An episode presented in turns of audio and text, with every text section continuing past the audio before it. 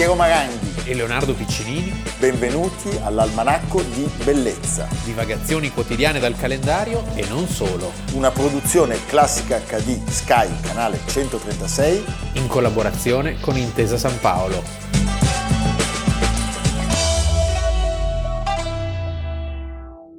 Ecco una sua intervista. Le rivendicazioni degli statali e dei dipendenti pubblici in generale sono più che giustificate. Nessuno può pretendere di risolvere le difficoltà dello Stato sacrificando una numerosa e benemerita categoria di lavoratori. Del resto le richieste si limitano ad ottenere la perequazione dei loro stipendi rispetto agli stipendi che ricevono già i loro colleghi delle aziende private. D'altra parte non è affatto vero che per accogliere le richieste degli statali siano necessarie nuove imposte oppure la stampa di nuova moneta. Le organizzazioni sindacali hanno dimostrato con dati inoppugnabili che è perfettamente possibile accogliere le loro richieste senza nuove imposte e senza stampare nuova carta monete, quindi senza nessun pericolo per il Paese. Tengo del resto a riaffermare ancora una volta che gli statali, che in generale gente colta e riflessiva, hanno dato molte prove di spirito di conciliazione e di moderazione. La loro causa è giusta, è la causa del pane delle loro creature e della tranquillità delle loro famiglie. Perciò la Confederazione Generale Italiana del Lavoro difenderà questa causa con tutte le sue forze, fino al successo finale. Almanacco di bellezza 11 agosto, Leonardo Piccinini. Piero Maranghi. La voce di Giuseppe Di Vittorio. Parliamo di un, di un uomo importantissimo della storia patria, che nasce eh, bracciante, poverissimo, semi-analfabeta, nella Puglia dei primi anni del Novecento e che fonda... Il primo grande sindacato italiano. All'inizio era anche l'unico, poi Sì. ci fu la scissione di cattolici e socialisti.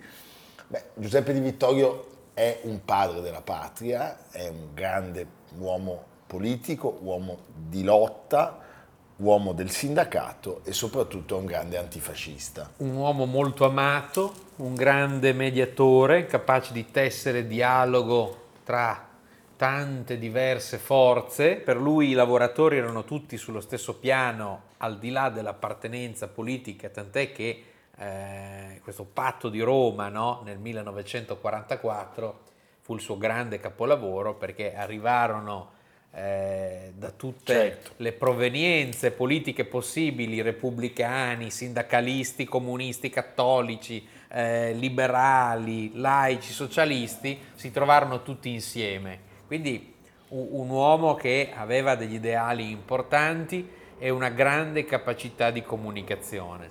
nato 131 anni fa, l'11 agosto, a Cerignola, eh, siamo in provincia di Foggia. Lui eh, faceva Figlio di parte braccianti. di una famiglia di braccianti agricoli. e loro lavoravano la terra per i marchesi Rubino Rossi e già nel 1902, quindi quando lui ha dieci anni, il padre muore per un incidente sul lavoro, cosa che segnerà non poco la sua esistenza e anche le scelte che poi lui eh, farà, perché in quel momento innanzitutto lui deve lasciare la scuola e quindi deve andare a lavorare nei campi. Eh, impara però a leggere e a scrivere sommariamente e su un quaderno lui annota i termini sconosciuti che sente in giro. Questo devo dire lo faceva anche Leonardo da Vinci, che segnava no, nei, nei suoi taccuini, insieme ai disegni, ci sono anche delle parole che imparava e le segnava e le annotava. Pensate l- lo sforzo e la determinazione di Giuseppe Di Vittorio, sappiamo che lui a un certo punto baratta una giacca per comprare il vocabolario, esattamente il contrario di Pinocchio. Sì. Eh? L'attività politica e sindacale inizia prestissimo perché lui a 12 anni partecipa a una manifestazione di lavoratori agricoli. Cosa accade, come succedeva spesso, ahimè, e come sarebbe successo ancora di più in epoche buie che stavano per arrivare?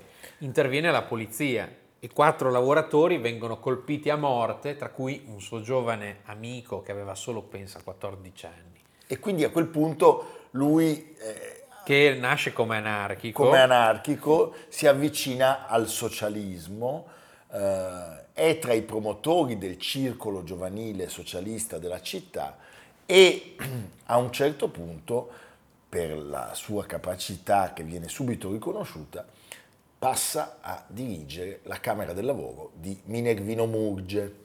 Eh, di Vittorio è un uomo a cui tutti, amici e anche avversari però, eh, riconosceranno sempre eh, unanimi un grande buonsenso e molta umanità.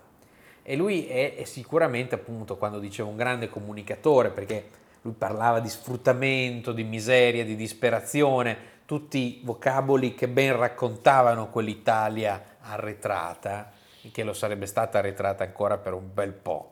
Eh, e, e, e, lui, diciamo che mh, questo linguaggio semplice, comprensibile ed efficace lo portava ad essere ascoltato eh, un po' da tutto, Un po' da tutto. tutto l'arco sia mh, delle forze politiche che dei lavoratori. che dei lavoratori, eh, lui, perché è toccato personalmente, eh, diventa anche un grande, eh, un grande propugnatore del tema fondamentale della questione, la famosa questione meridionale.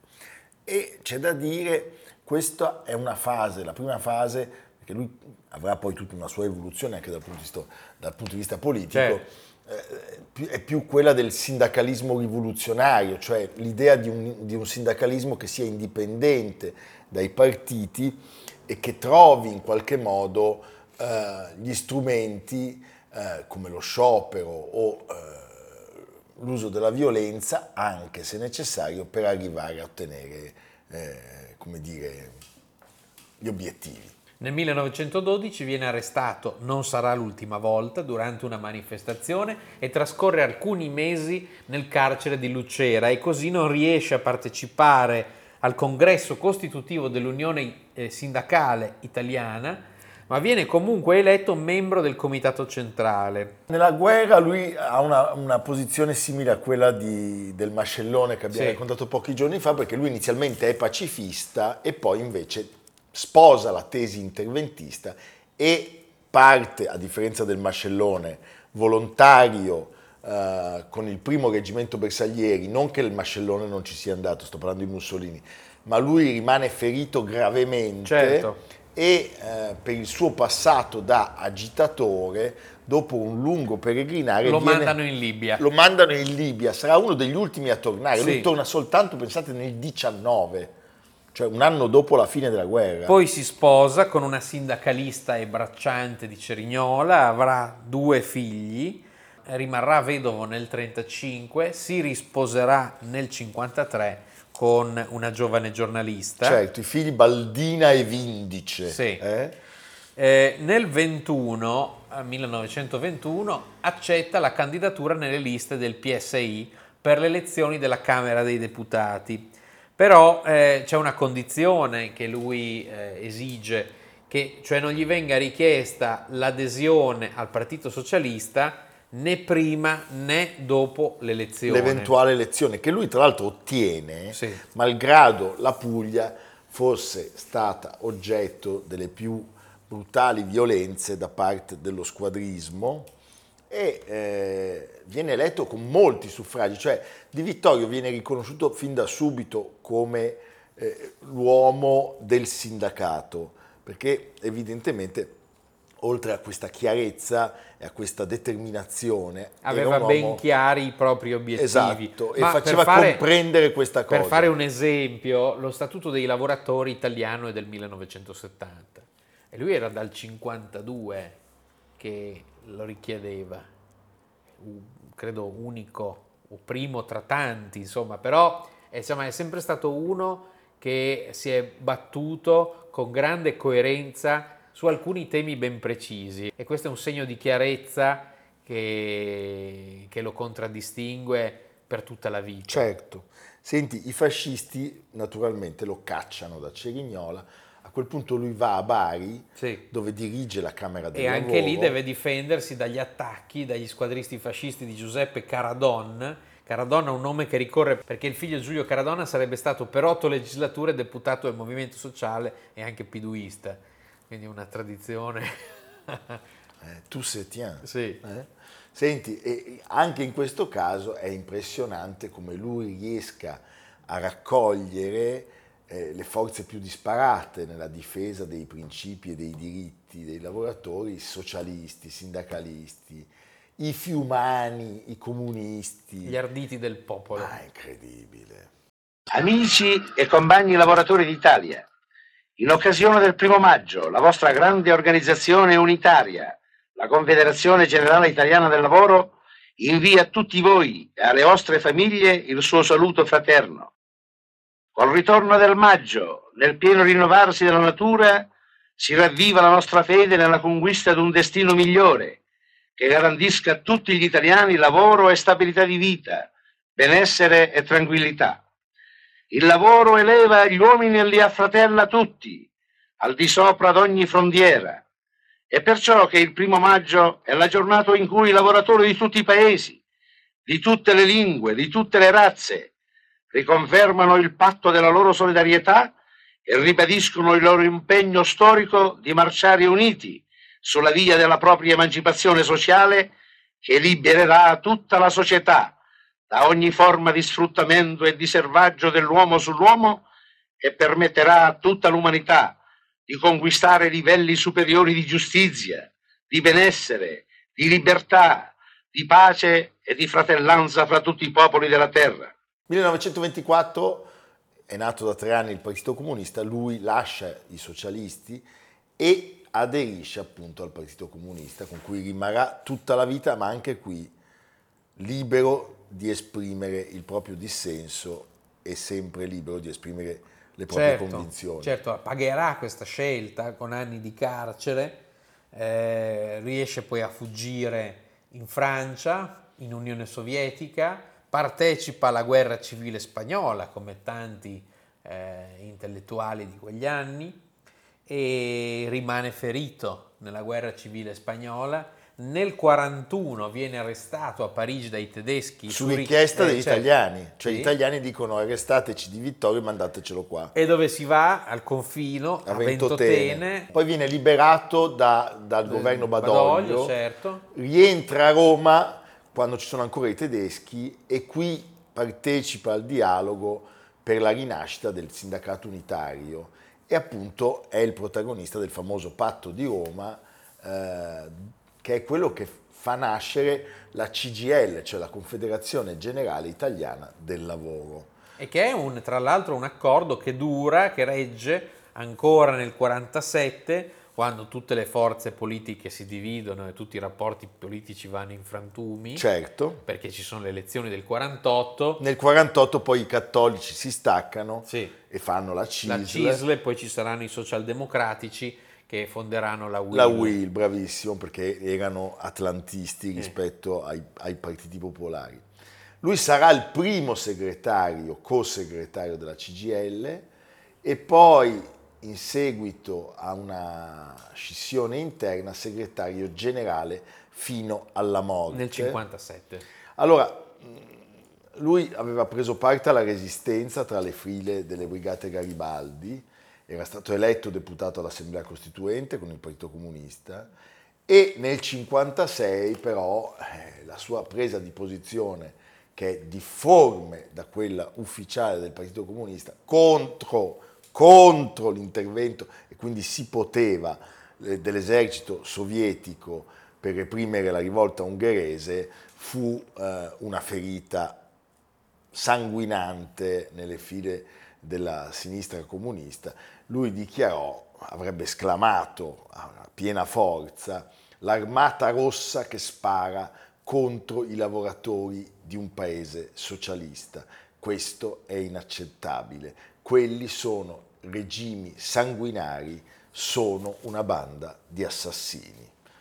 Viene colpito da un primo infarto nel 1948, da un secondo nel 1956, il terzo gli è fatale e lo stronca all'età di 65 anni. Lui muore a Lecco. Dove pensa. si trovava perché aveva incontrato alcuni delegati sindacali il 3 novembre del 1957 era nato appunto nel 1892, l'11 agosto. Tra poco vediamo un frammento di una fiction che è stata molto criticata a suo tempo dal nostro grande cioè, mentore Aldo Grasso, l'ennesima agiografia, l'unico modello cui sa appellarsi la serialità italiana secondo Frusti Stilemi. La geografia della fiction Rai è figlia della lottizzazione, la sua malapianta. Spero che un giorno si arrivi ad analizzare in profondità questo fenomeno pervertito. Un santino non lo si nega a nessuno, a destra come a sinistra. Naturalmente Pier Francesco Favino è bravo, davvero molto bravo, ma è solo in questa lunga cavalcata nel deserto della fiction italiana però noi lo guardiamo per Perché ricordare così, Giuseppe Di esatto. Vittorio. Chiedo scusa, signor Presidente. Ieri, 29 novembre 1949, a Torre Maggiore, a due passi da dove sono nato io, tre italiane sono morti. La medica Giuseppe, la vacca Antonio, Faenza Giuseppina, una donna di 60 anni, che aveva dedicato tutta la sua vita al lavoro. Volti anonimi dei contadini. Quegli uomini e quella donna appartengono alla mia classe, alla mia gente. Sono uomini che si perdono in questa massa di disperati che da secoli lottano per conquistare un diritto a vivere onestamente lavorando.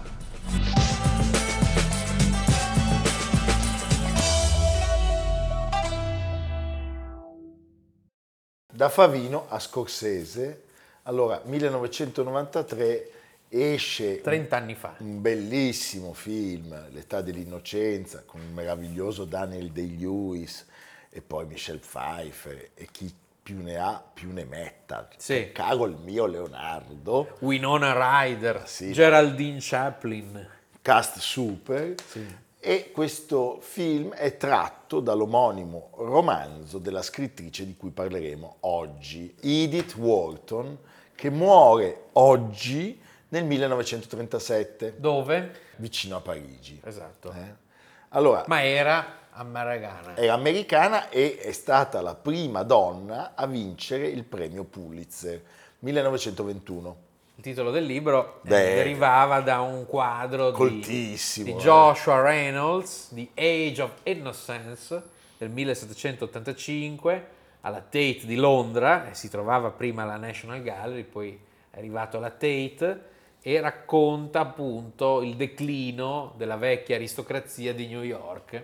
L'elaborata futilità Sì. eh, del mondo che era fondato sul potere del denaro. ma solo passando attraverso il salotto Cremisi si poteva vedere il ritorno di primavera, il discussissimo nudo di Bouguereau che Beaufort aveva avuto l'audacia di appendere in piena vista. In piena vista. Senti, allora, molto della vita e delle esperienze eh, della nostra protagonista si intravedono nelle vicende e nei personaggi che sono raccontati nel romanzo. Lei era nata a New York il 24 gennaio del 1862, il suo nome era Edith Newbold Jones, Sì. poi lei avrebbe sposato il banchiere Wharton. Wharton e i Newbold Jones erano molto ricchi ed erano dei newyorkesi appunto di quel mondo che stava cambiando e che lei racconta. E che poi lei avrebbe massacrato nei suoi Sì. libri. Viene educata privatamente e, e poi insomma c'è il matrimonio col banchiere di,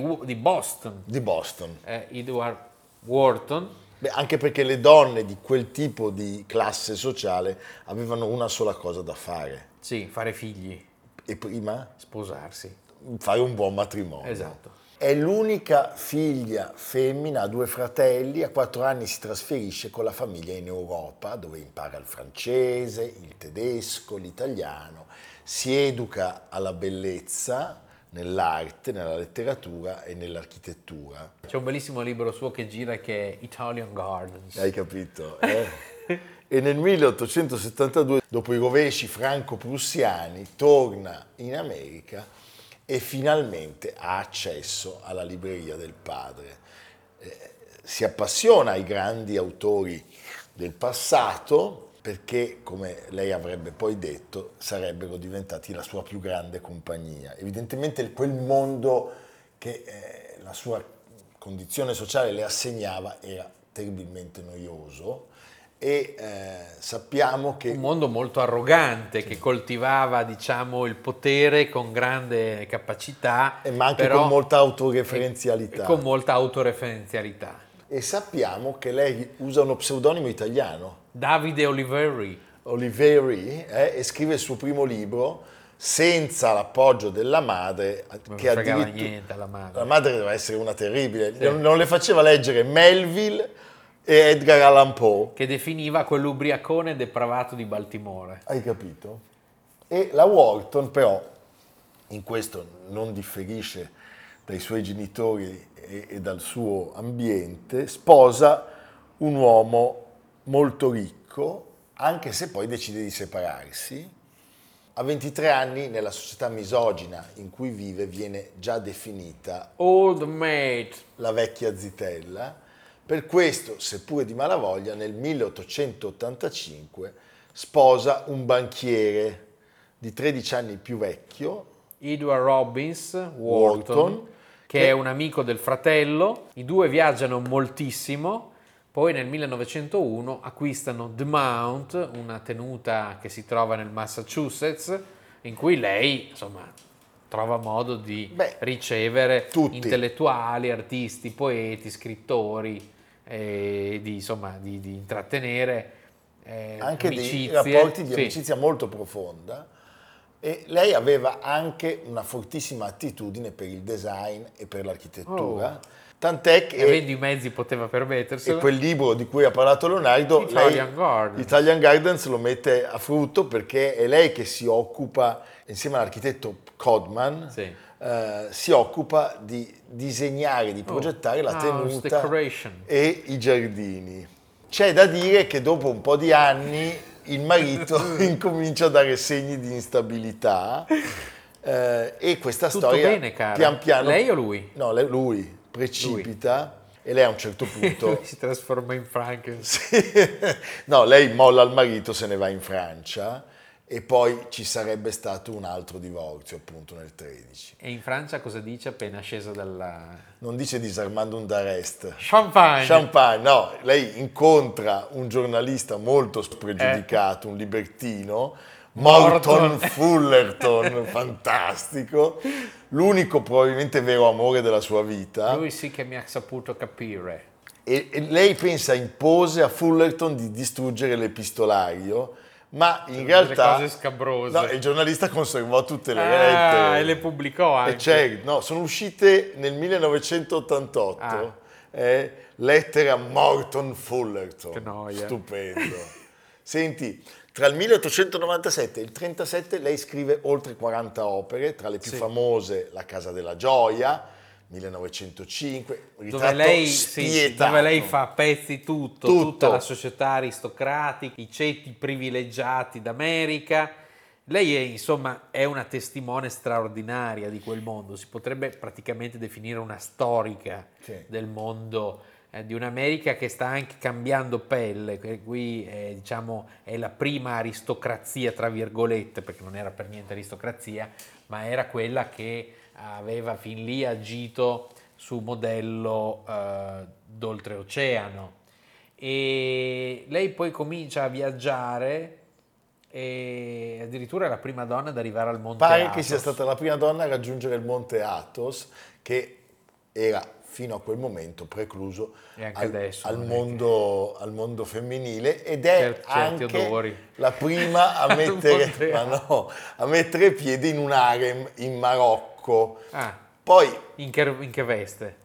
beh, in veste... Non di pro- No, partecipante. No, non credo. eh. Quando la Germania dichiara guerra alla Francia, Lei prima dice Di- champagne. No, disarmando un Eh no. No, crea dei laboratori per lavoratrici disoccupate e prive di assistenza. Sì. Poi si rifugia in Inghilterra, poi torna in Francia e apre gli ostelli, Della gioventù. no, gli ostelli americani per i rifugiati. Ah, sì. No, grandissima. grandissima. E- per cui riceve la Légion d'honneur. Le danno la Legion Chi d'Honneur. Clemenceau. Beh, ragazzi, e viene ammessa al fronte. Cioè, è una delle pochissime giornaliste o scrittrici che viene ammessa al fronte.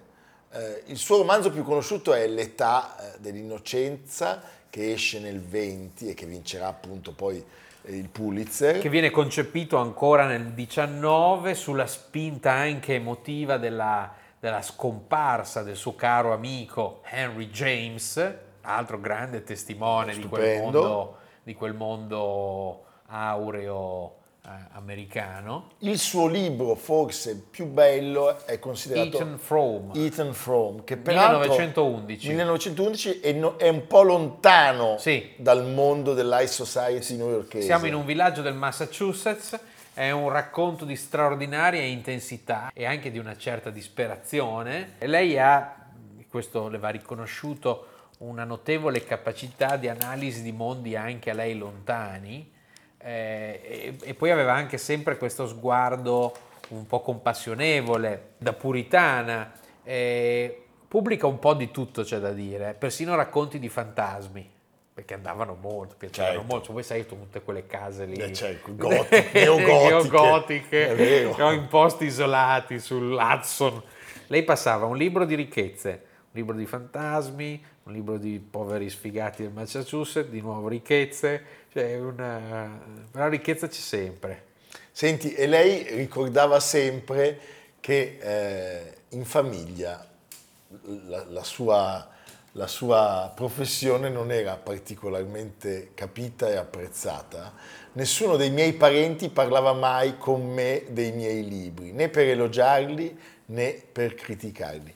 Semplicemente, dice lei, li ignorava e, e aggiungeva nell'immensa tribù dei miei cugini di New York, l'argomento era evitato come se si trattasse di una vergogna familiare. Mamma mia. A cui si, può aggiungere anche la sua condotta, diciamo così, libera, Certo. probabilmente, perché non è tanto solo quella degli suoi, dei suoi iscritti, che pure avevano una notevole fama e quindi portavano i parenti, ma tu, lei è parente di Edith Wharton? No, no, quella è- noi queste cose non le facciamo. Sa- ecco così, sarà stata così. Tant'è che lei muore in Francia Sì.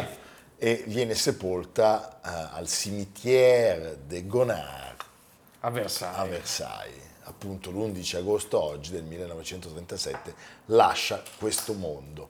Edith Wharton. You can stay for. I came to take care of your mother, Ethan. That's all my family expected. My work is finished.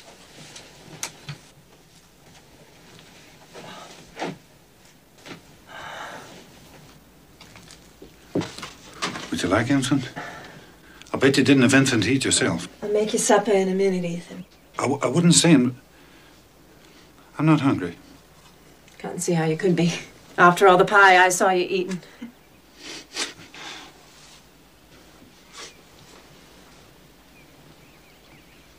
Sit down if you'd like. Make me nervous starting round like that. You can sit on the bed, move some things over. Careful. I'll do it. You just sit there. Il libro non dovete cercarlo, basta dire almanacco di bellezza e arriva. Sì. Voi adesso dite almanacco di Al bellezza. cellulare. E, e Ed io, Marco di bellezza Maranghi. No, ad Algisa, Ah, perché ad Algisa adesso inizia un tour de- dell'Italia col Calesse e E Amerigo. anche, anche Siri la percepisce nella... Sì, tu dici, Siri, mandami ad Algisa e senti toc toc toc. Sì. Sembra quasi il finale di Rigoletto, una cosa un po' Inquietante, inquietante. sì. eh? Va bene. Noi, Leonardo, 11 luglio, un mese fa, si spegneva Milan Kundera, tanto si è scritto, tanto si è detto, l'insostenibile leggerezza dell'essere eh, è tornato di nuovo in classifica perché questa, questa scomparsa ha riacceso l'interesse e la curiosità di tanti che o non l'avevano mai letto o l'hanno ripreso in mano. E- e- ma non c'è solo il libro, ma anche il film c'è il film con la Binoche. che da esso è tratto del 1988 di Kaufman, lo trovate su Prime Video con i bellissimi Daniel Day-Lewis che abbiamo visto anche in The Age L'età of Innocence, appunto Juliette Binoche e la straordinaria Lena Olin in reggicalze e bombetta, che devo dire non è male. Va bene. E detto Evviva. Direi che... Linea a questo Ecco, punto è il momento ai programmi della rete che sono una miniera di informazioni, di ricchezza e Sì. di bellezza. Sì. Ah, va bene, glielo dico. È glielo stata dico. soppressa la No, no, glielo dico, glielo dico. classica HD. No, Leonardo, la tua piadina è pronta. Va bene. Va bene. A domani. A domani.